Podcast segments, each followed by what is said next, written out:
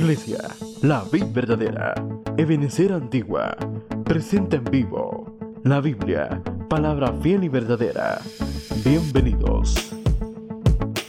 La onceava letra, vamos por la mitad del alefato hebreo. Eh, y si el Señor nos da vida y tiempo, pues lo vamos a, concluir, ¿verdad?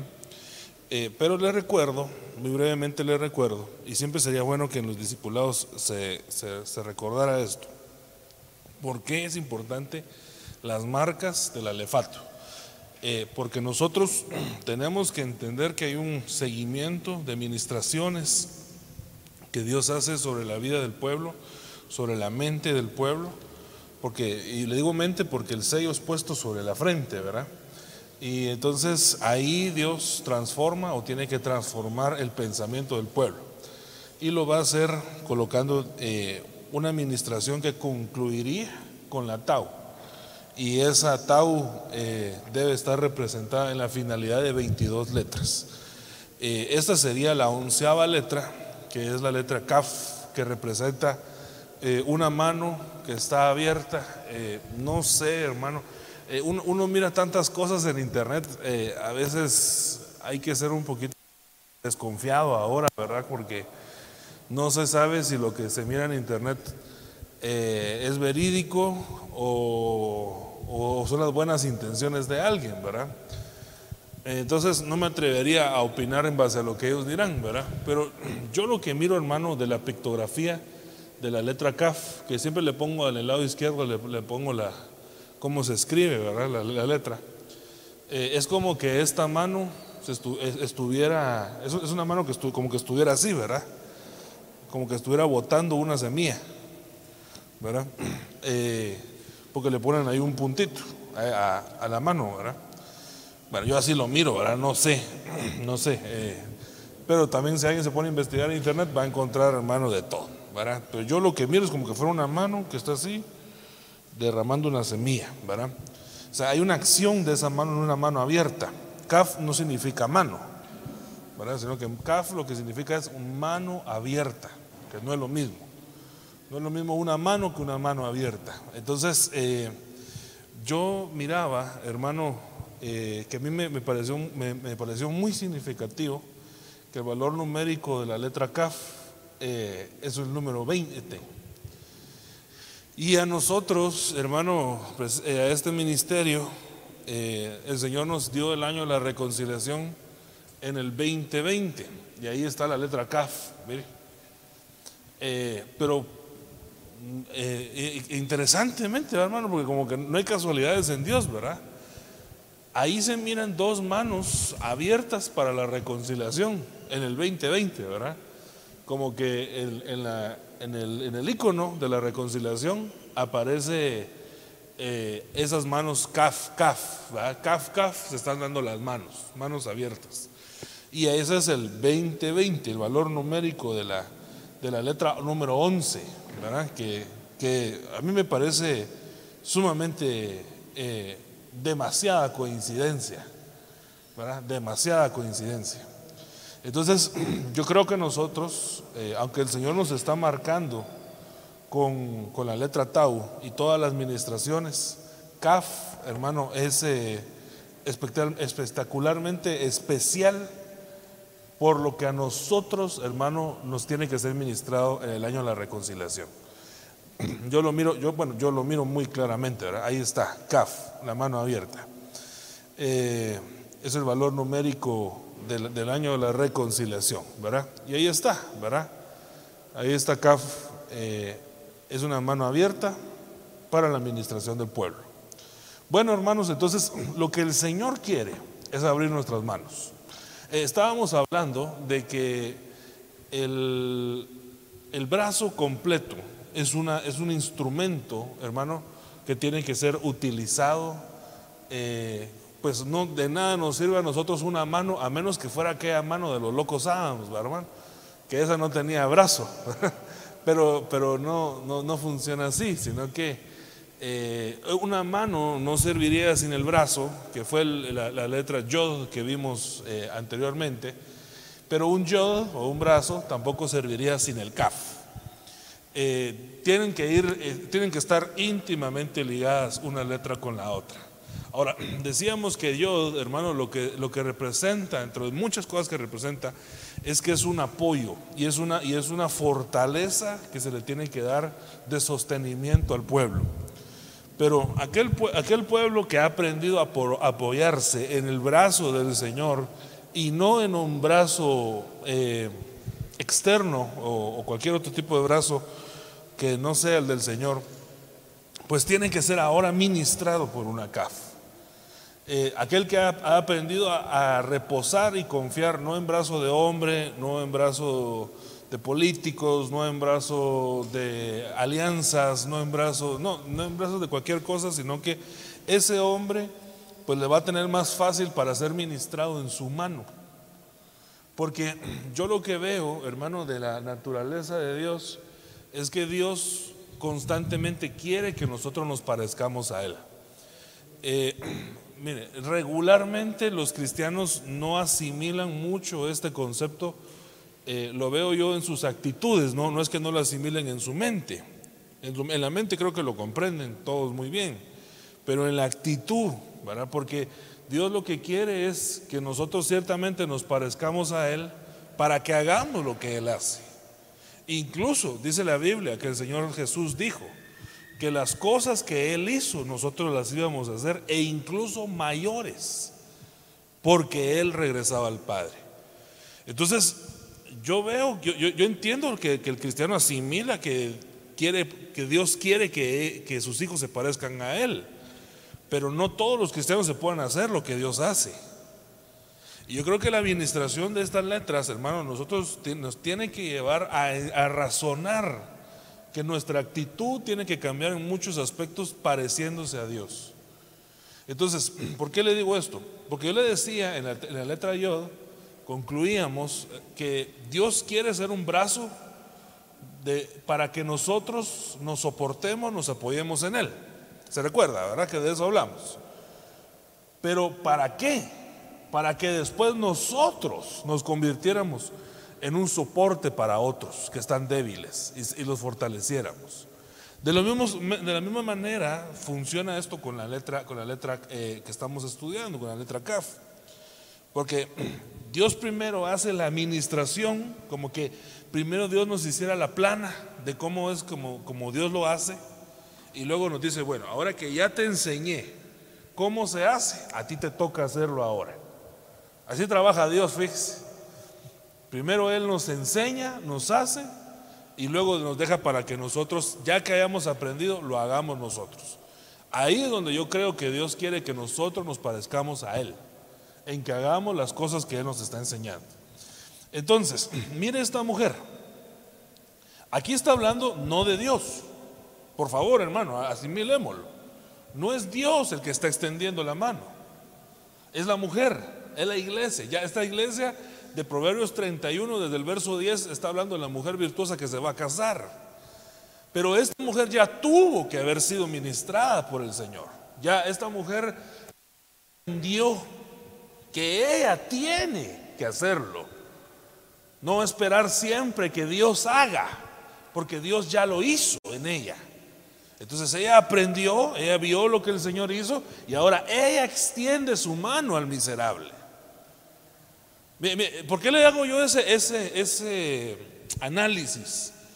Porque la mayoría de cristianos regularmente estarían de acuerdo en orar por los miserables, por los necesitados, y que Dios los ayude y que el Señor, sí, pero el Señor los va a ayudar por medio de nosotros, hermano. O sea, nosotros tenemos que ir. E, esta mujer, la mujer de Proverbios 31 no es eh, una mujer de teoría, sino que es una mujer que puso en práctica la teoría. Aprendió a hacerlo. Entonces ahora ella extiende su mano al miserable y alarga la mano al menesteroso. Ahora, hemos dicho que Proverbios 31 es un acróstico del alefato. Y es interesante ver que kaf empieza con extender la mano. Por eso le decía que kaf no significa mano. Dígale hermano que está la parcilla, suya, perdón, dígale mano. Kaf no significa mano, dígale usted, ¿verdad? Sino que kaf lo que significa es mano abierta, mano extendida. aquí vemos nosotros el prototipo de kaf. Es una mujer que se extiende a la necesidad. Y hay, como yo le he dicho, muchos ángulos de estudiar esto, hermano. Yo, eh, con la ayuda del Señor, vi alguno, uno de ellos sobre el cual me quiero basar. Pero el punto es que esta mujer aprendió a extenderse al necesitado. Eh, si usted quiere la administración, el sello de esta letra no es para que solamente usted reciba la mano extendida de Dios. Ese es el primer paso. Primer paso, Dios le extiende su mano a usted. ¿Usted acepta la mano del Señor? Amén. Entonces, ahora que usted ha recibido la mano del Señor, ahora usted se tiene que extender al miserable. Eh, por eso dice la Biblia, el Señor diciendo, ¿verdad? todo el día he extendido mi mano a un pueblo rebelde. Porque Dios está enseñándonos a nosotros a extender la mano. Aquel que ha aprendido de eso, toma la mano del Señor y entonces ahora Él, él sabe que ahora Él tiene que extenderle la mano a otros. Bueno, entonces, mire cómo dice este verso, hermano. Aquí no va a ver usted la mano, aquí no hay mano en lo que lo vamos a ver, pero sí está el concepto de lo que estamos hablando, sí está aquí. Y dice Deuteronomio 32:11, como el águila que excita su unidad, revolotea sobre sus polluelos, extiende sus alas. Ahí no hay caf, ahí no hay mano extendida, ahí lo que hay son unas alas extendidas. Pero el concepto es el mismo. Dice, los toma y los lleva sobre sus plumas. Ahora, esta águila, hermano, está hablando, eh, representa aquí, eh, si me ayudan con el contador, hermanos, por favor, si no yo me pierdo mi tiempo. Eh, esta águila representa al Señor, que está viendo en el nido muchos polluelos, pero estos polluelos no están bueno, ¿cómo mira usted esos polluelos? Ayúdeme usted ahí a, analizar esos polluelos. Porque esta águila hace una administración, de alguna manera hace una administración sobre los polluelos. Yo quisiera que usted me ayudara. ¿Qué, condición miraría usted en, en la nidada del águila acá?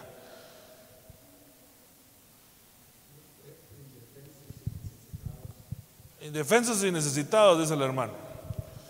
Mm, yo voy a tener que descender ahí un poquito. Yo no, no es esa la condición que yo les miro ahí. ¿Qué, es lo que está haciendo esta águila?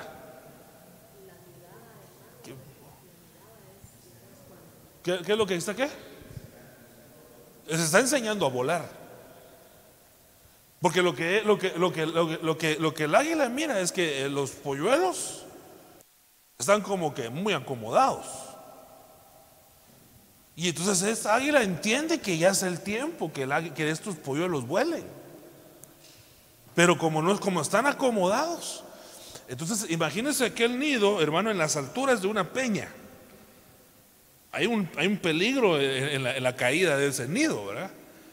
Y entonces tal vez los polluelos algo temerosos, algo acomodados, algo están acostumbrados a que el águila venga y les nutra de su alimento y ellos no hacer nada. Pero hay un punto en donde el águila dice, estos ya crecieron y no vuelan. Entonces llega el águila y extiende sus alas. Pero no para ponerse los polluelos sobre sus lomos y volar con los polluelos eh, como que fueran parásitos del águila mayor o del águila grande. Sino que el águila lo que es que hermano agarra sus alas y empieza a batirlas. Lo que está haciendo es empujarlos del nido los está echando. Ahora, por, por, eso le decía yo, ¿qué condición mira usted a los polluelos? Que mira a un águila extendiéndose hacia ella, que, es el principio de Kaf, ¿verdad? Una mano extendida al miserable, una mano extendida al necesitado.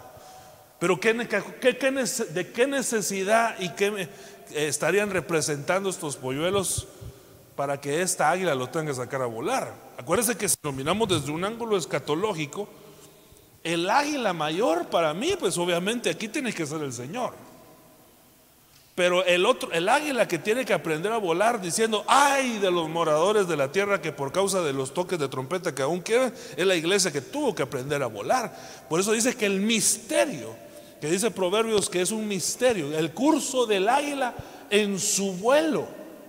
No es el, no es, el misterio no es el águila, el misterio es el águila volando. Porque esa águila la tuvieron que empujar del nido, hermano, porque no, como que no se ponía pilas, pues. Estaba acomodada, estaba acomodada a que otro le sirviera el alimento, a que otro le, le, ayudara, a que otro. Entonces viene y entonces dice, no, estos ya están muy grandotes. Y les empieza a hacer con sus, con sus alas, hermano, y empieza a... ¿Sabe como que lo viera yo? Como que los está empujando del nido. ¿ah? Ahora, esto lo, esto lo eh, convierte al águila, al águila madre o el águila mayor, la convierte en un águila mala por lo que le está haciendo a sus hijos o en un águila buena. ¿Lo que está haciendo es bueno o malo? ¿Por qué es bueno?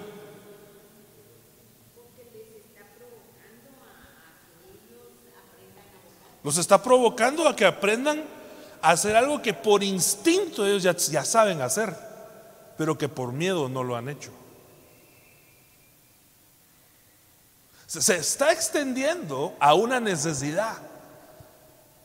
Y la necesidad es que aprendan a volar solos. Mire, eh, con, esto yo tengo que poner aquí un equilibrio, ¿verdad? Porque no significa que entonces alguien agarra este concepto y diga, ah, vaya, entonces ahora yo agarro mis cosas y pongo una iglesia y me, me autonombro no sé qué. No, no, no, no, no, no, no, no es eso lo que yo le estoy diciendo. No es eso lo que yo le estoy diciendo. Lo que yo le estoy diciendo es que hay gente, hermano, a la que Dios le ha pedido que vuele conforme al don que Dios le ha dado. Pero hay unos que nunca han querido salir del nido porque están acomodados. Entonces va a venir, lo que va a pasar con ellos es que como no quisieron salir del nido por las buenas, Dios los va a echar por las malas. Pero es Dios el que lo está haciendo. Y Dios lo está haciendo porque se está, se está extendiendo a ellos. Porque dice, si no los saco con un gran problema, estos no salen.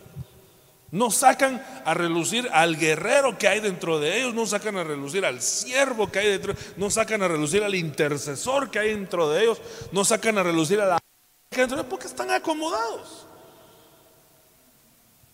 Pero cuando ya estén así cayéndose a, a, 100 kilómetros por hora, dicen o, o vuelo o me muero. Y entonces ahí eso me recuerda a mí un poquito al caso de Pedro, ¿verdad? Cuando sale de la barca, hermano, y camina sobre las aguas y se empieza a ahogar, ¿verdad? Y entonces ahí, ahí descubrió Pedro el excelente intercesor que era. Porque cuando se estaba ahogando, dos palabras dijo, hermano, inmediatamente la respuesta del Señor para sacarlo del agua, ¿verdad? Pero eso lo descubrió Pedro en la necesidad. Entonces, yo creo que, hermano, hay gente a la que Dios la está revoloteando en el nido para que se le quite lo acomodado. No sé si va. Mire, hay gente a la que es que es que lo que pasa es que han llevado tal vez un evangelio un poquito un poquito acomodado, un poquito light. ¿eh? Ni modo, es más cómodo que otro venga y nos sirva. Pero Dios lo que quiere es que éste aprenda a hacer. No solo, no solo hay, un, hay un periodo normal de crecimiento donde los pequeños tienen que ser alimentados. Pero cuando dejamos de ser pequeños, hermano, ya nos, ya nos toca a nosotros salir a volar. Entonces yo lo que veo es, hermano, y para mí esto es bien significativo por lo que, porque yo le explicaba que para mí no es casualidad que nosotros nos hayan puesto dos manos abiertas a la reconciliación, que representan un 20 y un 20, y eso es CAF y CAF. O sea que esto es algo de lo que va a pasar este año. Que tal vez no lleva implícitamente la palabra reconciliación, pero que va, va dentro del numeral de este año. gente a la que Dios, hermano, la va a empujar porque no ha querido, no ha querido hacer por las buenas. Entonces Dios lo va a empujar. Pero eso es bueno. Oye, no, no, no, no, no, se ponga así como decepcionado. No, si eso es bueno. Si usted me dijo que el águila estaba haciéndole un favor al polluelo. Eh, si no, el, polluelo nunca se iba. Pero entonces aquel águila, hermano, excita la anidad, revolotea sobre sus polluelos, extiende sus alas y los toma y los lleva sobre su plumaje. Porque entonces cuando, la, cuando, cuando ya se va a caer así el águila y hay uno que no pudo volar, entonces viene el águila y los agarra antes de que se caigan. Aquel que no aprendió a volar lo vuelve a agarrar aquí. Para que no se mate, va. Para que no sea pollito estrellado. Y entonces lo vuelven a subir al nido. Y entonces él dice, ay, ya, ya se dieron cuenta que yo no pude, entonces me vuelvo a caer en el nido. No, no, no, no, no. Otra vez.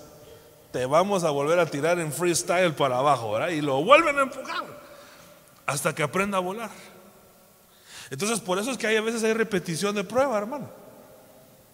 Porque la persona no quiso aprender la, primera, entonces otra vez lo agarran sobre el pollo, sobre, perdón, sobre el plumaje, lo suben al nido, lo ponen en el nido otra vez y otra vez lo vuelven a empujar. ¡Ay, otra vez el mismo problema de la vez pasada! Sí, pero no aprendiste a volar a la primera, tienes que aprender ahorita. No, yo no quiero, lo vuelve a agarrar el aire y lo vuelve a subir al nido. ¿Y cuántas veces lo va a dejar que lo tiren así, hermano? Mejor aprenda a volar de una vez, hombre. Mejor haga lo que tiene que hacer. Porque hay cristianos, hermano, que mire, eh, eh, hay, un dicho, ayúdeme porque no me acuerdo cómo dice ese dicho, solo tengo el concepto.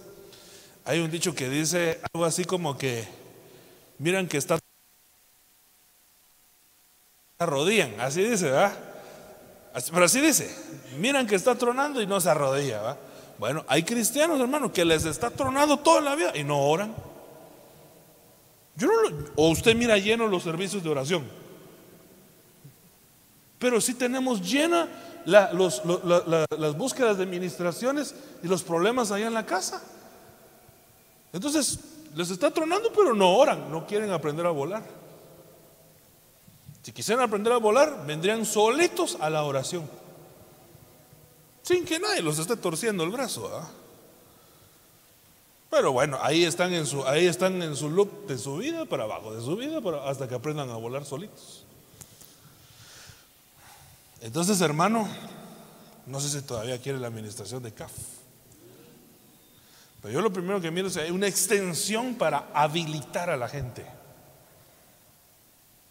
Hay una extensión para que la gente aprenda. Dios es Dios, esa es la actitud de Dios de darle a la gente la herramienta para que ellos aprendan, aunque sea por las malas, pero que aprendan. mire, fíjese que esta es la buena dádiva, porque la Biblia dice que la buena dádiva desciende. O sea, que la buena dádiva es que yo recibí algo y lo doy para que otro aprenda u otro reciba. No tengo oro ni plata, pero lo que tengo te doy en el nombre de Jesús César. O sea, recibí algo del cielo y lo habilito para que la gente aprenda. Aquí le estoy poniendo un ejemplo de que la gente tiene que aprender, aunque sea por las malas. Pero el, concepto de Dios es habilitar a la gente. ¿Por qué, ¿Por qué extiende Dios la mano? Porque Él quiere que nosotros aprendamos a extenderlas también. ¿Por qué extendió esta águila las, las alas? Porque Él quiere que los polluelos aprendan a extender las alas también. Entonces, Mire, mire este, Lucas 6:10. Y mirándolos a todos alrededor, dijo al hombre, aquí, este es un ejemplo clarísimo de, de una mano extendida. Y nosotros a veces lo agarramos de ejemplo de alguien que tiene la mano seca, entonces no puede dar, porque obviamente la mano seca está como eh, eh, eh, pues cerrada, ¿verdad? es una mano seca. Y entonces como no puede recibir, no puede dar, y como no puede dar, no puede recibir. Entonces, eh, aquí lo agarramos casi siempre de figura para, para el diezmo y la ofrenda. Y está perfecto, calidad. Pero fíjese que en este de Lucas 6.10, en este, porque nosotros no dice así, sino que es en Lucas donde lo dice así, Me llama la atención el hecho de que el Señor Jesús se paró en la sinagoga para sanar al enfermo de la mano seca, o sea, extenderle la mano a él. Pero lo hizo viendo a todos los demás. Fíjese que dice, ¿ah? y mirando a todos alrededor. O sea que mire, perdón, ¿sabe cómo que me lo imagino yo? Como tomando guardando las distancias. Yo fuera el Señor Jesús y ustedes son todos los demás y el que tiene la mano seca está allá. Entonces el Señor cuando le dijo que extendiera la mano, no estaba viendo al enfermo, sino que estaba viendo a los demás. Eso para mí, eso, eso para mí es bien significativo. Porque eso me da a mí a entender que la enseñanza, o sea, quien el Señor quería que aprendiera eran todos los demás. Y aquel era solo un ejemplo para que todos los demás aprendieran. O sea que lo que el Señor estaba haciendo es que al extenderle la mano a este hombre o sanarle la mano a este hombre, lo que él quería era que todos se le sanara la mano. No sé si me estoy dando a entender. Entonces, y mirándolos a todos alrededor, dijo al hombre, extiende tu mano. Y él lo hizo y su mano fue restaurada. Entonces, Dios quiere que nosotros, primero vimos que el Señor extiende la mano. Estamos, estamos claros ahí, ¿verdad? Y después ahora Dios quiere que nosotros aprendamos a extender la mano. Esta es lo que está pasando en Lucas 6.10 es CAF, es una administración de esta letra. Es la mano extendida. Bueno, ¿Para qué sirve la mano extendida? Ya, ya le dije por lo menos dos conceptos en este ejemplo de Lucas 6:10. Para dar, para recibir. No se puede, no se puede recibir si no tenemos la mano extendida. Y no se puede dar si no tenemos la mano extendida. Entonces hay gente que no, no, no puede recibir porque tampoco tiene la mano extendida para dar. El Señor lo que le dijo fue, extiende tu mano. Y en el acto de extender la mano, la mano fue sanada. Para mí esta es una administración bien práctica, hermano. Porque la administración de CAF se habilita en el actuar de extender la mano. Si usted quiere que su mano sea sanada, tiene que hacerlo, aunque no sea sano. No se me doy a entender. O este hombre fue sano primero y después extendió la mano. O fue sano en el momento que extendió la mano. En el momento.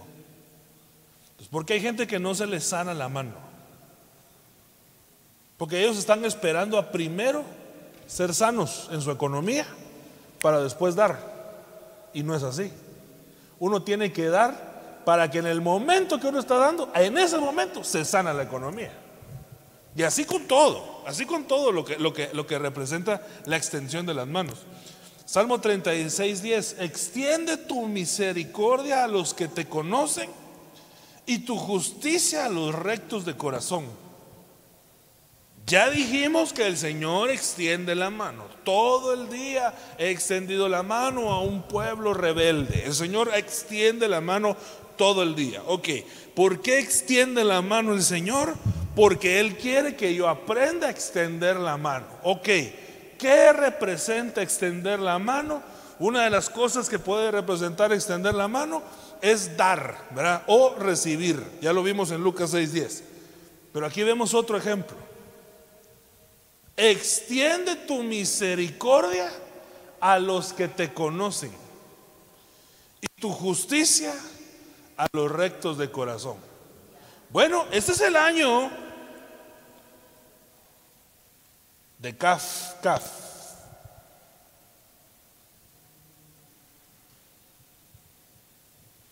No sé si va conmigo. Pero usted tiene que extenderse. ¿Para qué? Para extender misericordia. No creo yo que exista reconciliación. Si nosotros no tenemos misericordia o no nos tienen misericordia.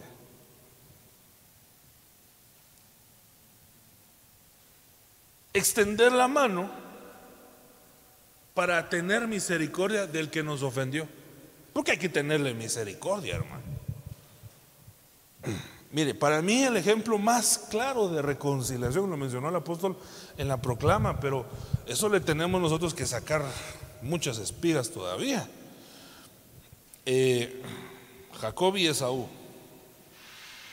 Nosotros nos ponemos siempre del lado de Jacob, porque Jacob es Israel, ¿verdad? Y nosotros somos Israel espiritual. Entonces empatamos bien rápido con Jacob. Pero en realidad, hermano, aunque Esaú tenía sus cositas malas delante de Dios. Dios no había escogido a Esaú, sino a Jacob. A Jacob amé, mas Esaú aborrecí. Jacob eh, era un hombre de casa, Esaú era vigoroso en la casa, pero exterior. Eh, entonces, bueno, etcétera, etcétera, etcétera. Pero en realidad, el que se portó mala onda en la relación de ellos dos fue Jacob. En realidad, el que falló ahí en la relación de hermano fue Jacob. Porque Jacob engañó a su papá para robarle a su hermano su bendición. Y se fue peleado y se distanciaron peleados. Usted sabe que, bueno, Jacob tuvo un gran proceso de administración de parte del Señor. Jacob significaba engañador y él salió engañado, el engañador fue engañado. Siempre hay alguien peor que uno para hacer las cosas, ¿verdad, hermano? Y entonces él, cuando fue engañado por su suegro, Labán, tal vez ahí él entendió cómo se sintió su hermano. Y dijo, ah, por eso es que Saúl ya no me quiere. Si yo a él me lo engañé y ahora mi suegro me engañó a mí. Y tuvo que pagar con creces. Entonces, ahora tuvo un encuentro Jacob con el ángel, hermano, y hay una transformación y Jacob viene cambiado. Ya no será tu nombre Jacob, sino Israel. Ya no serás engañador, sino príncipe de Dios. Y entonces ahora él va al encuentro de Esaú. Y Esaú, ¿será que traía estas manos Esaú para con Jacob? Él lo que quería era matar a su hermano. Entonces Dios le dio una estrategia a Jacob, que por cierto para mí debería de ser una estrategia de reconciliación. Porque fíjese que, ¿cómo cree usted que le hubiera ido a Jacob si solo llega a pedirle perdón así? Como hacen muchos cristianos que piden una audiencia con el hermano que saben que le fallaron y entonces dice, mira, eh, vamos a, bueno, voy a buscar, ahorita que lo mira ahí en la iglesia me lo voy a encontrar y entonces llega, la, mira, eh, eh, mira, ¿cómo es el año de la reconciliación? Te pido perdón, pero oro por ti. ¿Cómo cree que le hubiera ido a Jacob si hubiera hecho algo así? ¿Le va bien o le va mal? Yo creo que lo matan, hermano. Porque, porque Saúl venía para matarlo. Entonces Dios le dio una estrategia de reconciliación. Para mí la reconciliación incluye estrategias de reconciliación. Entonces viene Jacob y empieza a enviar regalos. Y entonces como que cuando uno hermano da, por eso es que la mano tiene que estar abierta. Cuando uno empieza a dar, una mano sana empieza a dar, se da lugar propicio para la reconciliación. Entonces, él antes de reconciliar, le suavizó el corazón. hay una mano abierta para reconciliar. Por eso le decía que esto tiene que ver con la reconciliación, aunque no diga literalmente la palabra reconciliación, pero la mano abierta tiene mucho que ver con la reconciliación, así como extender la misericordia. Porque entonces lo que le pasó a Esaú fue que cuando vio a Jacob, él tuvo la oportunidad de matarlo, hermano.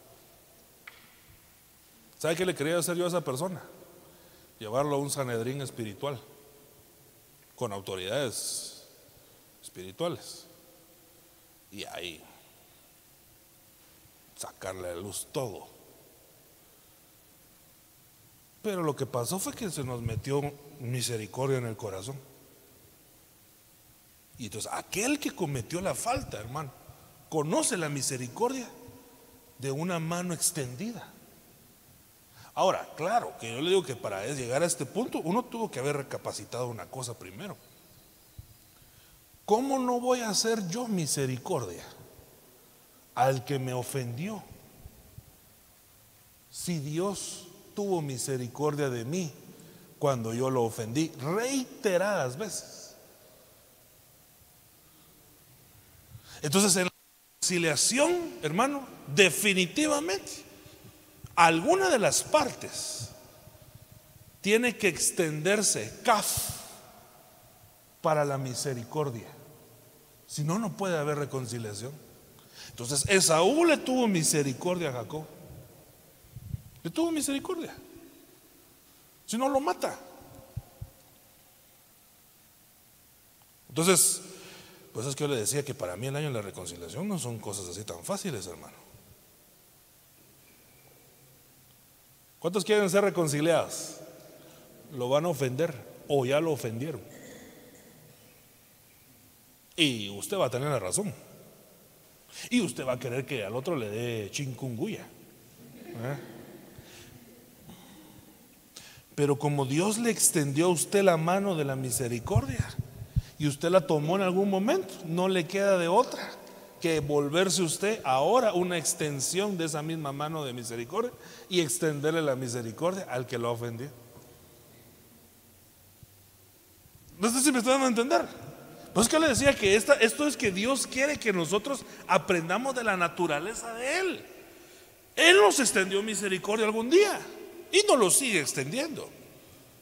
Y ahora lo que Él quiere es que tú extiendas misericordia a los que te van van a venir o no a reconciliarse contigo, pero tú te tienes que reconciliar.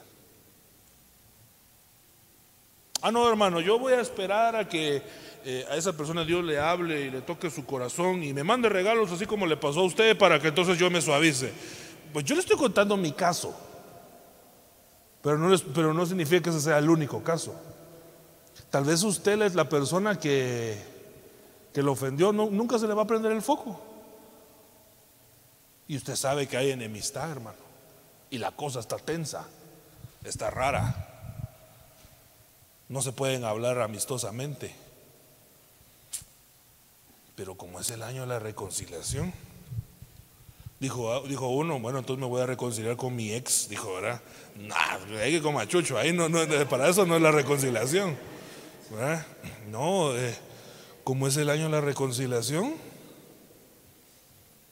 ¿No será que a ti te toca extender misericordia y darle oportunidad a esa persona de decirle, aunque tú no seas el afectado, pero, perdón, el agresor, pero sí el afectado? Decirle, mira, eh, yo me siento incómodo con, nuestra relación, pongámonos a cuenta si estamos en paz. No significa que vamos a estar ahora de la manita sudada todo el tiempo. ¿eh?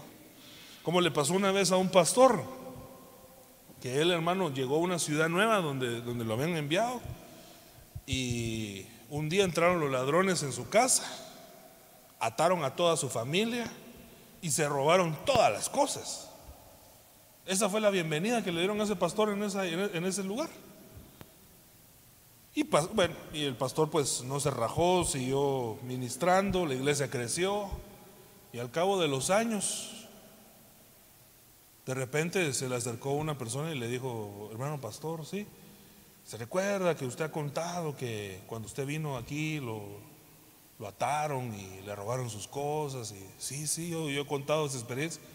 Bueno, yo fui uno de los que lo ató, le dijo.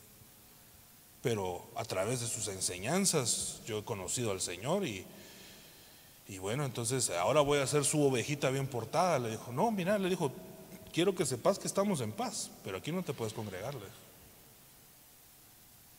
Pero si la reconciliación y el perdón, sí, hay reconciliación y perdón. Es que no vamos a andar de la mano sudada tampoco. O sea, una, aparte de la chicha y aparte del chicharrón. No, o sea, reconciliados en paz, en el amor del Señor, pero no juntos. ¿Eh? Ahí sí cabría lo del ex. ¿Eh? Sí, porque hermanos, si están metidos los dos ex en la iglesia, tiene un ex en este bloque, un ex en aquel bloque, un ex en aquel bloque, un ex en aquel bloque, y, con, y ningún bloque se puede sentar porque todos tienen el lío. ¿No sería que mejor ponerse a cuentas? No significa que se pusieron a cuentas y ahora, bueno, y entonces ¿cuándo volvemos a salir juntos? No, no, no. Reconciliar, pero no de manita sudada. Además, hay un dicho que dice, hermano, enemigo reconciliado, siempre enemigo. Ah, pero entonces así ya no me gustó. Pero hermano, no dice la Biblia que el hombre que teme a Jehová estará en paz con sus enemigos. Pero no, no dejan de ser sus enemigos. Pero están en paz, están reconciliados, pero siguen siendo enemigos. No se me está dando a entender. ¿Sí me está dando a entender o no? Es que, es que hay que explicar esto, hermano, porque si no la gente se va al otro extremo. ¿ah?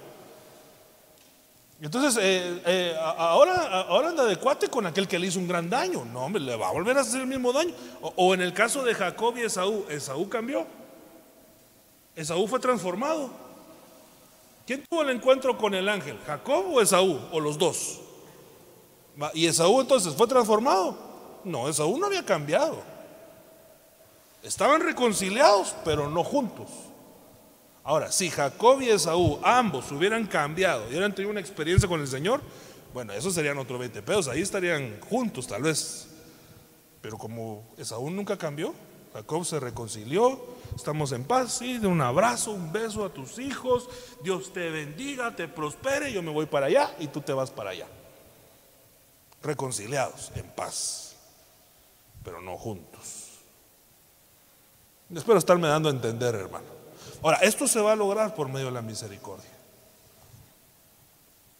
Esto se va a lograr por medio de que, ya sea que a ti te extiendan misericordia o que tú extiendas tu mano para la misericordia. sigamos más adelante. Entonces, hay muchas cosas en la Biblia donde podemos ver nosotros qué pasa cuando se extiende la mano. Hay muchos ejemplos. Yo me quise ir en la primera parte del tema ya solo me quedan 20 minutos, pero eh, viéndolo desde el ángulo de la reconciliación, por lo que, por lo que fuimos nosotros ministrados eh, este 1 de enero. Pero déjenme ver otro, otro ángulo de la extensión de la mano. Y mire lo que dice Éxodo 4:4. Entonces dijo Jehová a Moisés, extiende tu mano y tómala por la cola y él extendió su mano y la tomó y se volvió una vara en su mano. Ahora, déjenme ver a Moisés y Aarón, hermano, eh, en la administración de la extensión de la mano, que incluso, hermano, fíjese que si yo no me recuerdo mal, ahorita lo vamos a ver, pero si no me recuerdo mal, muchos de los milagros, eh, por favor no, no, no nos encasillemos en la manera de estudio tradicional de la Biblia, viéndolo eh, solamente desde el ángulo de las plagas, porque no en todas las plagas se extendió la mano o la vara. Entonces, eh, yo no me fui viendo los, yo no me fui, yo no me basé en plagas para estudiar cuándo se extendió la mano. No sé si me están dando a entender.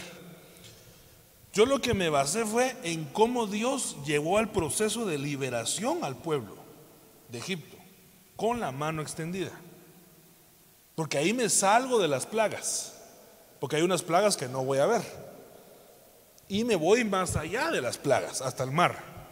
Entonces, mire, entonces dijo Jehová Moisés, extiende tu mano y tómala por la cola. Y él extendió su mano y la tomó y se volvió una mara en su mano. Ok, esta es la serpiente, hermano, que dice la Biblia que el que aportía su vallado lo muerde la serpiente. Y la serpiente, hermano, eh, si nosotros no tenemos cuidado con ella, nosotros ya lo vimos cuando lo estudiamos en el ángulo de los devoradores, pero si no tenemos cuidado con la serpiente, la serpiente se va a terminar convirtiendo en un dragón. Eh, tenemos que nosotros dominar a la serpiente mientras todavía es serpiente, porque al dragón solamente lo pudo dominar Cristo en Apocalipsis capítulo 12, cuando fue arrebatado. Y el resto de la simiente de mujer y el, dragón, hermanos, fueron lanzados al desierto. Pero mientras siga siendo serpiente, se puede dominar extendiendo la mano, kaf, hermano, para tomar autoridad de aquellas cosas a las cuales Dios nos ha permitido que tengamos autoridad.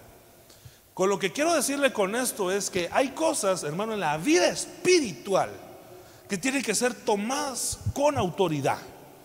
Dios ya nos extendió la mano. Por favor, hermano, yo necesito que nosotros entendamos esto. Yo no sé si me están dando a entender, espero que sí, pero sino que el Espíritu Santo me ayude. Pero yo necesito que nosotros asimilemos que Dios ya extendió la mano. Que usted, que usted, Dios ya le hizo el favor, ya le enseñó la plana de cómo hacer las cosas. Ahora es labor suya extender su mano. Esta administración no es que el Señor nos extienda la mano, porque Él ya lo hizo. Él lo hace todos los días. Esta administración es que la gente, hermano, tome autoridad de su vida, su propia vida espiritual, se levante y agarre a la serpiente por la cola. Porque la gente dice, bueno, es que yo no, tengo, yo no siento como autoridad. No, es que otra vez, no es que primero sientas para poder hacer, es que haciendo recibas la autoridad. Es el mismo principio que cuando se extendió la mano del hombre con la mano seca. Él no fue sano primero y después extendió la mano, sino que extendiendo la mano se le sanó la mano. Entonces, tomando a la serpiente por la cola, ahí se toma autoridad, porque ahí es cuando se convirtió la serpiente en vara. No, hermano, es que yo no siento autoridad. No, es que Dios ya te dio la autoridad. Lo que tú tienes que hacer es tomar autoridad de tu vida espiritual y confrontar las cosas que te están molestando. Ah, no, hermano, es que me da miedo agarrar a la serpiente. Bueno, eso sobraron todos 20 pesos. Pero es que ahí es donde tú tienes que tomar valor y decir, Dios está conmigo, Dios me está hablando, diciendo que esta situación ya no, tiene, ya no es solamente de carácter práctico, sino que ya corresponde a algo, a orar. Aquí hay chamuco en cautiverio. Aquí se aportilló el vallado, aquí se abrió una puerta, aquí no, no es normal que nosotros, o diezmando, ofrendando, sirviendo al Señor, nunca nos alcance el dinero. No, aquí debe haber algo. O hay una mala administración del dinero, o aquí algo se está devorando el recurso. Eh, no puede ser que una persona, hermano, salte de una enfermedad a otra, salte de una enfermedad a otra y nunca sea sano cuando la Biblia dice que por su llaga hemos sido nosotros sanados. Es normal que de vez en cuando nos enfermemos, pero no todo el tiempo. Entonces, si alguien está enfermándose todo el tiempo, ahí puede ser, puede ser por revelación, tienen que saber si no hay algo que está molestando. No es normal que una persona esté contenta, entre a su casa y en el momento que entra a su casa se pone brava. Ahí, hay, ahí, ahí, ahí uno se está moviendo algo espiritual. No es normal que, una pareja de esposos que se aman de todo corazón no se, no se toleren. Se aman pero no se toleren. Eso no es normal. Ahí, ahí metió la cola la serpiente. Entonces, todas esas situaciones, hermano, no es para que usted, mire pues, no quiero ser pesado, sino que quiero habilitar. Pero usted puede ir a la administración y nosotros le podemos ayudar. Pero en realidad que tiene que tomar autoridad es usted. O sea, que tiene que agarrar aceite y ungir la casa es usted. Porque usted está ahí. De modo que, bueno, vamos a esperar eh, una semana, dos semanas que venga el equipo de administración para que nos venga a arreglar el clavo que tenemos acá, porque yo no aguanto que me sale eh, un enano cada vez que entro a mi casa. No, hermano, por favor, ¿por qué va a vivir una semana más así? Agarre aceite, hermano, y unja y echa fuera todos los chamucos y, todo, y cierre todas las puertas. Ese es el revoloteo del águila. ¿ah? Póngase pilas, pues. ¿Eh? Esto, es tomar la serpiente por la cola. Y ¡boom! Se convierte lo que aquel era un problema, ahora es una autoridad. Ah, oré y se fueron los chamucos. Entonces ahora usted ya se siente empoderado. ¿ah? Viendo dónde hay un chamuco mal parado para echarlo fuera de una casa. ¿ah? Porque se volvió una autoridad porque usted lo tomó por la cola. Pero hay gente que nunca toma por la cola, hermano. No, sé si me está dando a entender, espero que sí. Ay, Señor, ayúdame. Que me está dando a entender con estos hermanos. un pecado muy reiterado, hermano. No habrá ya un problema ahí espiritual. Que nosotros tengamos que levantarnos, tomar autoridad de nuestra vida.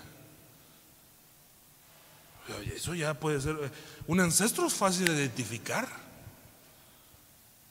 ¿Por qué el cristiano no quiere tomar autoridad de su vida?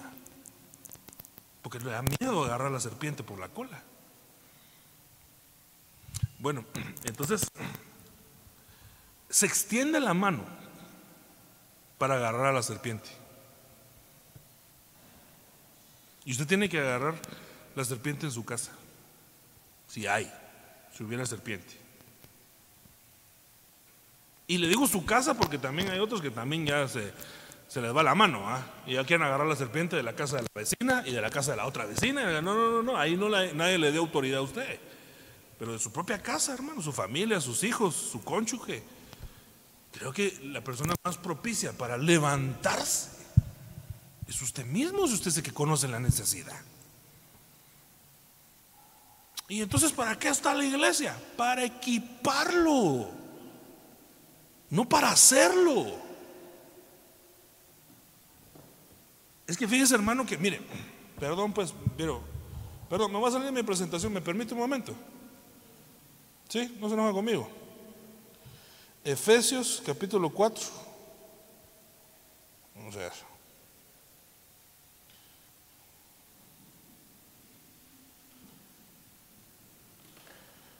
Verso 11. Mire pues. Y él mismo. Mire cómo es el orden, cómo es el orden en la, en la iglesia.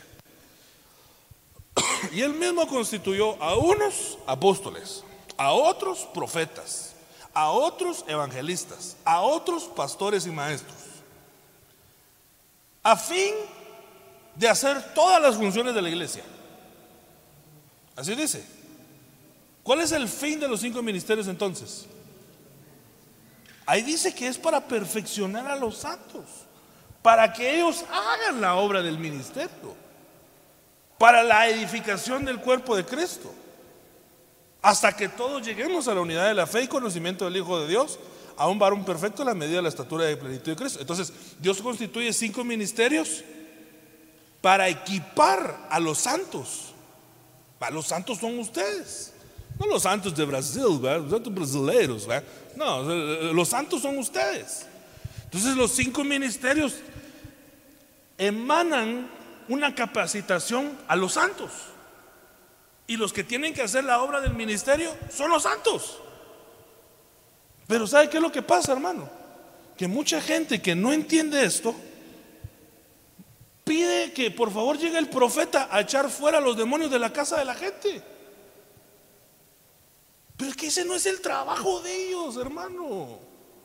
Hermano, usted que es evangelista, puede ir a, por favor, a orar por un mi papá que viera que está enfermito, tal vez acepta al Señor. Ese no es el trabajo del evangelista.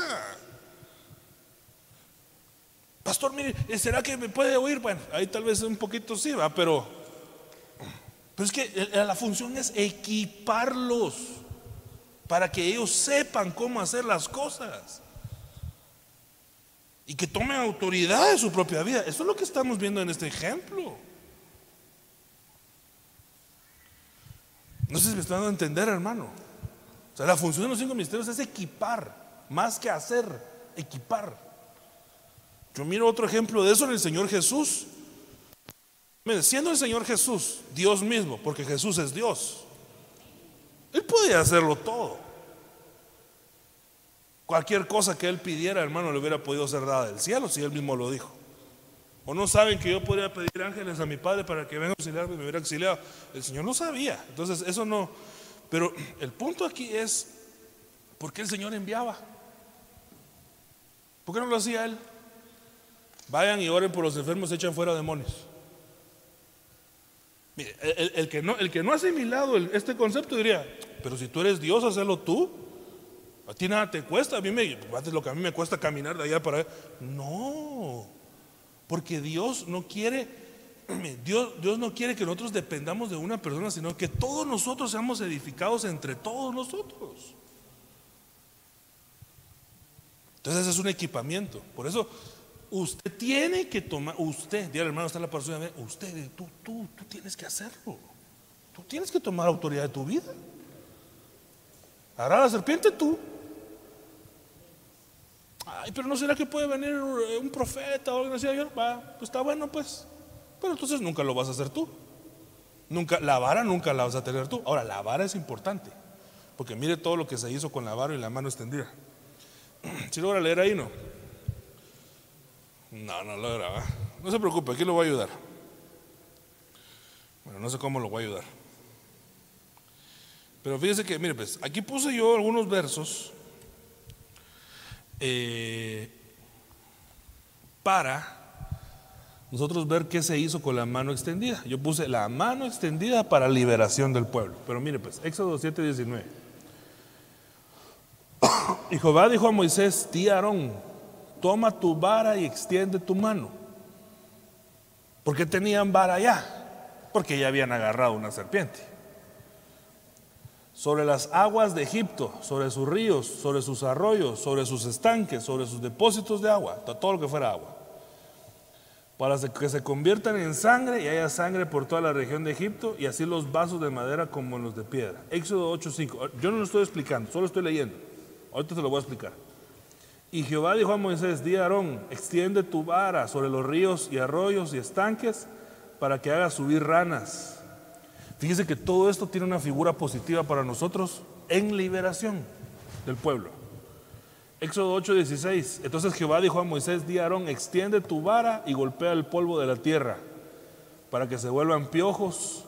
O sea, el polvo se convirtió en piojo. Éxodo 9:22, y Jehová dijo a Moisés, extiende tu mano hacia el cielo para que venga granizo.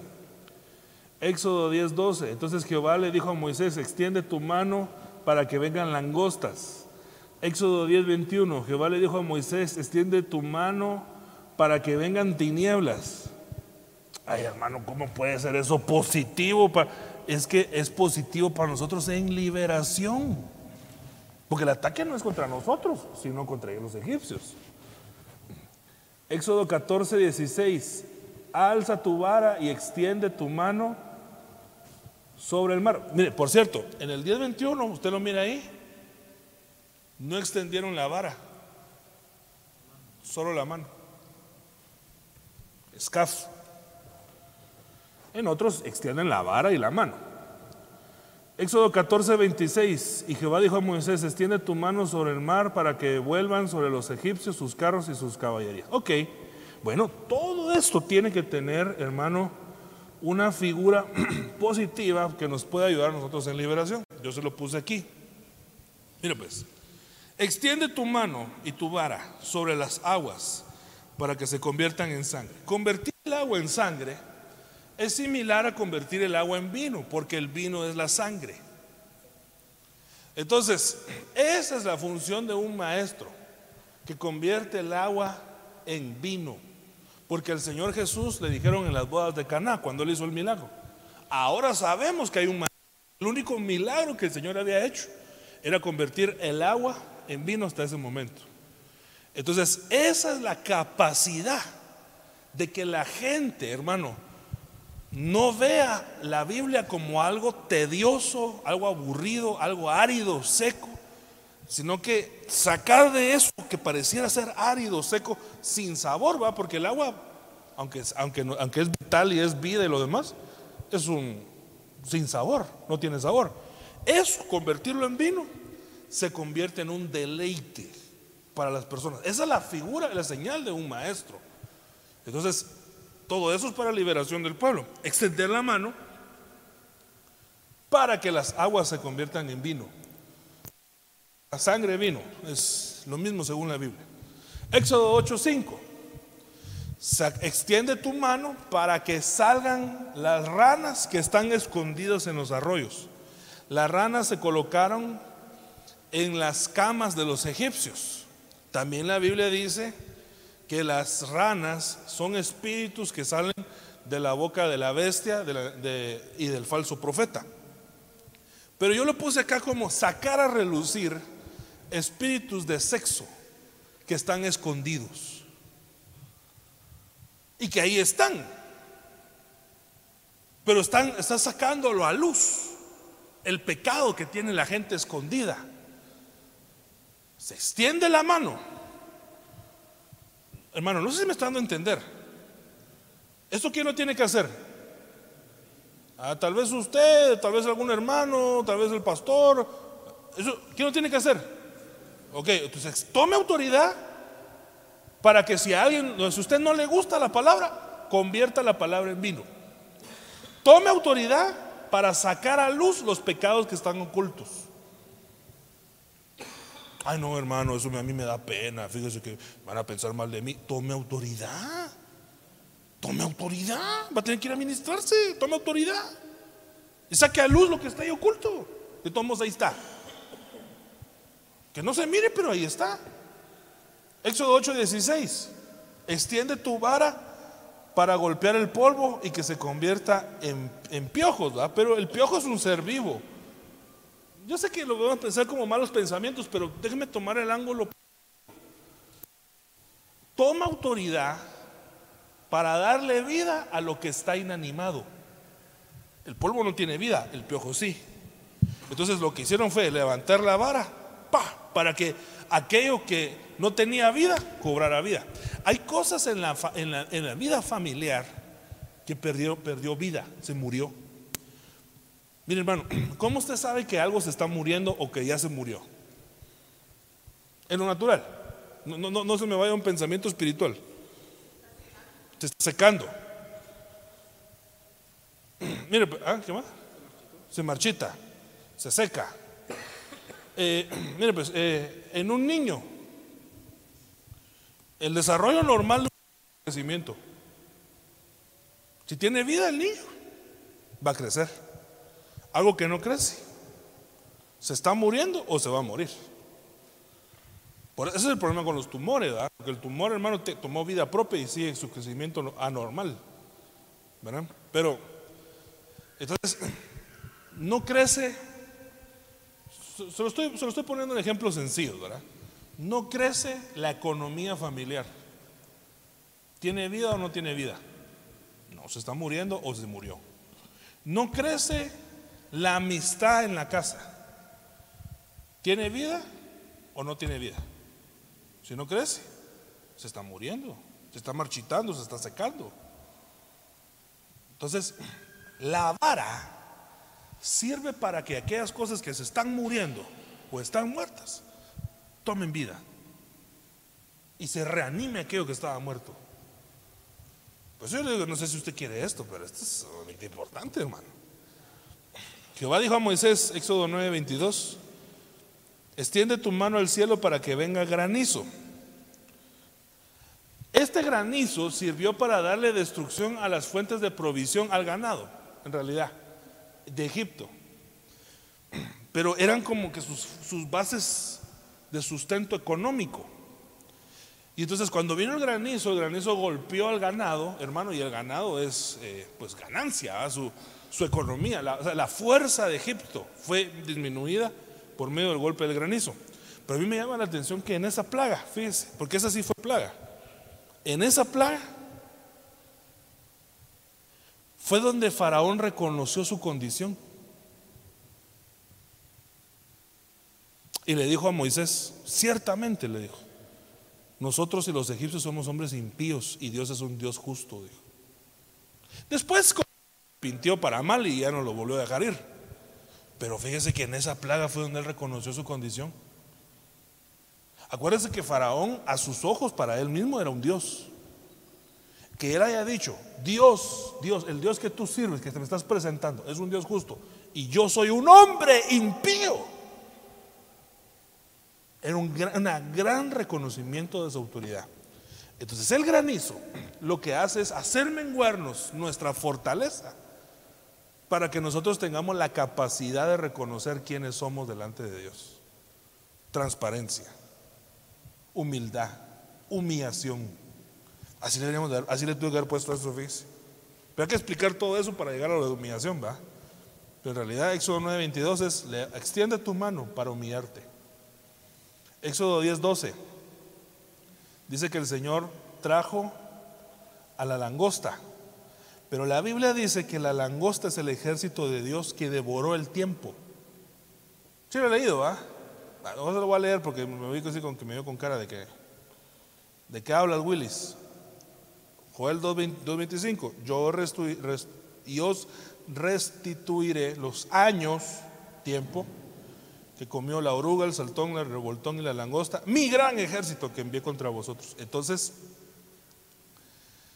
este es el tiempo perdido, hermano, que, que de alguna manera es restituido.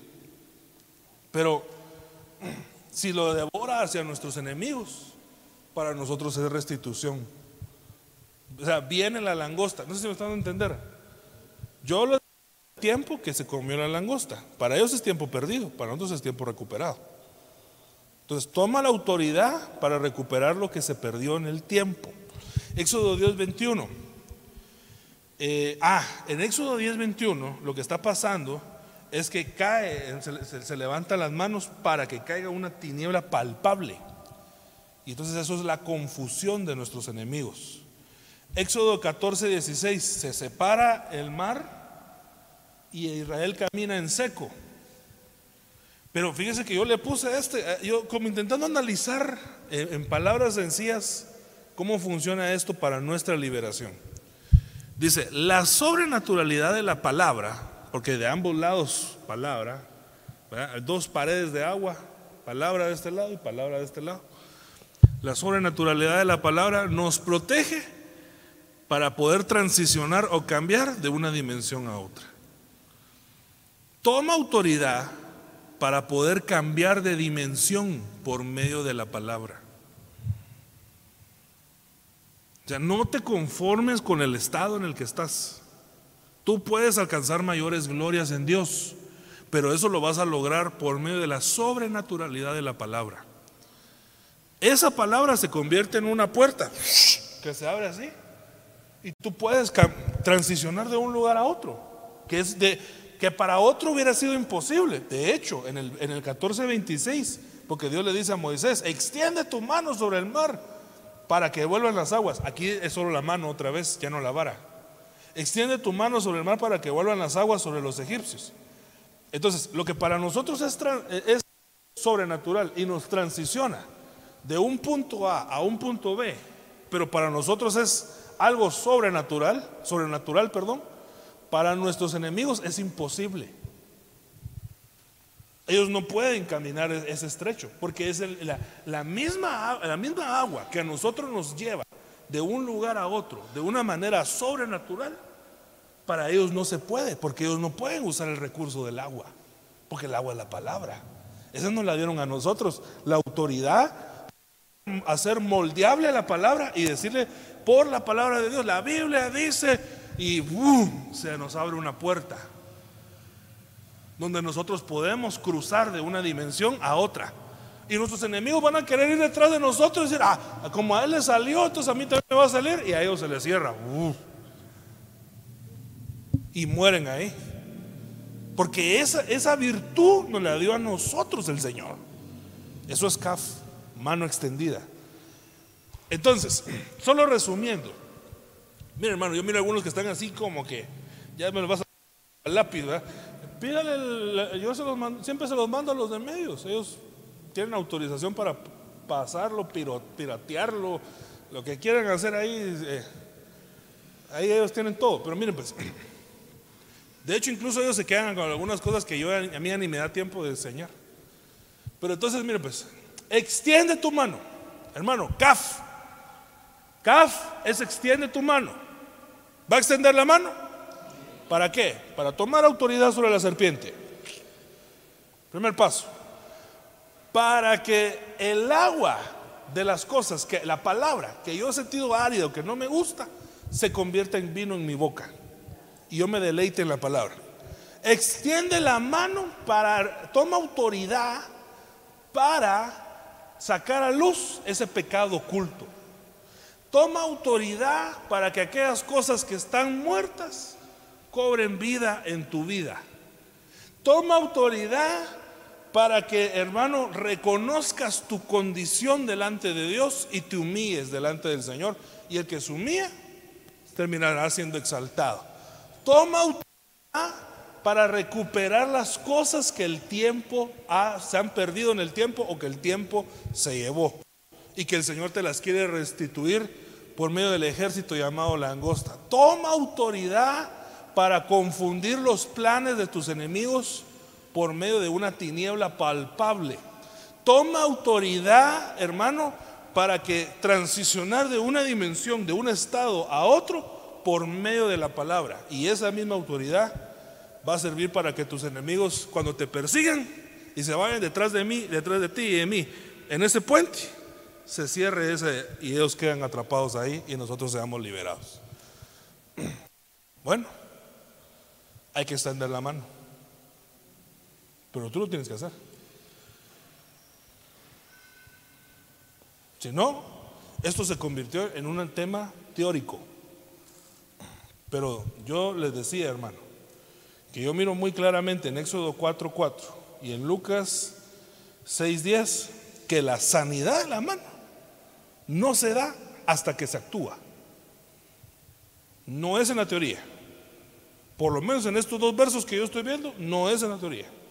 La mano se sana actuando. los milagros suceden haciéndolo. No esperar primero las señales o la confirmación o lo, no, no, no. Esto es haciéndolo, porque el Señor ya nos ya nos habilitó, ya nos capacitó, ya nos confirmó por lo menos esto, pues, ¿verdad?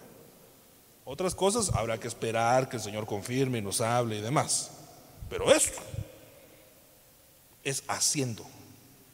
La mano se sana haciéndolo. Bueno, hermanos amados, yo quiero orar por nuestras manos. Y me quedo con lo que hablábamos al principio del nido de las águilas. Tal vez, mire, no, no lo quiero insultar ni ofender, pero yo sé que tal vez alguno que está aquí me está oyendo yo le estoy diciendo que esto es práctico y de todos modos no va a hacer nada. Pero no me preocupa. Porque yo sé que va a venir el águila. Y como no quiso por las buenas, lo van a hacer volar por las malas. Pero de todos modos va a volar. Porque el que es águila tiene que volar. Mi recomendación es, mejor vuele por las buenas, hombre. ¿Para qué va a esperar que lo empujen del nido? Un gran empujón ahí todo decepcionado, así cayéndose. Ay, todo triste. No, mejor así de buen humor, salga volando solito. Y haga lo que tiene que hacer. Amén. Pónganse de pie. Yo quiero orar y pedirle al Señor que nos ministre una activación en nuestras manos. No sé, hermano, eh, hoy hablamos muy general de muchas cosas. Eh, no sé eh, qué es lo que a ti te corresponda, ¿verdad? Porque a mí lo que me encanta del Evangelio es que no es que un hombre nos esté diciendo haz punto A, punto B, punto C, pero sí lo hace el Espíritu. Y el Espíritu toma las palabras del mensaje y nos dice, tú tienes que hacer esto. Y no, no te has extendido para ministrarte. Por ejemplo, o no te has extendido para sanar tu mano dando, o no te has extendido para tomar autoridad de la serpiente que ha estado molestando tu casa. No que tú sigues esperando que otro vaya. Y eres tú el que tiene que tomar autoridad. No sé, hermano, de qué te ha hablado el Señor. Yo lo único que voy a hacer es orar por ti para que tú cobres el valor que te corresponde y hagas lo que tienes que hacer. Sabiendo que el que nos puso la plana con la mano extendida es el Señor. Padre, en el nombre de Jesús, no queremos ser nosotros un pueblo acomodado no queremos ser un pueblo que está, Señor, a la espera siempre y nunca en la acción. Queremos, Señor, que toda esa capacitación, todo ese rema, toda esa palabra, Señor, que nos ha sido dada por años y años, se convierta en nuestro diario vivir, Señor. Que no se quede el conocimiento únicamente en nuestra mente, sino que eso descienda a nuestro corazón y pongamos por obra. Porque la Biblia dice que la fe sin obras está muerta. Y hoy queremos tomar autoridad, Señor, para extender nuestra mano. Así como tú nos has enseñado a extenderla con misericordia hacia los demás. Extender nuestra mano y hacer las cosas, Señor. Hacer lo que tú nos has pedido que hagamos. Y tal vez nos hemos negado, nos hemos acomodado, nos hemos distanciado de ese pensamiento con el fin de que desaparezca. Pero tú otra vez nos recuerdas que hay asuntos pendientes en nuestra propia alma, Señor, que no hemos terminado de finiquitar. Hoy, Señor, en el nombre de Jesús, yo te pido que este grupo de hijos tuyos, Señor, salga bendecido, equipado, pero sobre todo, Señor, entusiasmado por tu espíritu a hacer las cosas que tú les has estado pidiendo, a que sean sellados en su frente, en su pensamiento, con esta letra CAF una letra de reconciliación, pero también una letra de acción, Señor. En el nombre de Jesús. En el nombre de Jesús. En el nombre de Jesús. Hermanos, mientras usted sigue orando, el Señor me recordó ahorita. La Biblia dice, hay en vosotros esta actitud que hubo en Cristo Jesús. No fue un pensamiento nada más, ni una intención, ni solamente la voluntad, sino que al pensamiento y a la voluntad se agregó la acción, la actitud de hacer las cosas. Y eso es lo que estamos pidiendo, Señor, que nos ministres con esa buena actitud de ser obedientes al Padre. En el nombre de Jesús. Iglesia, la vid verdadera, Ebenecer Antigua, presentó la Biblia, palabra fiel y verdadera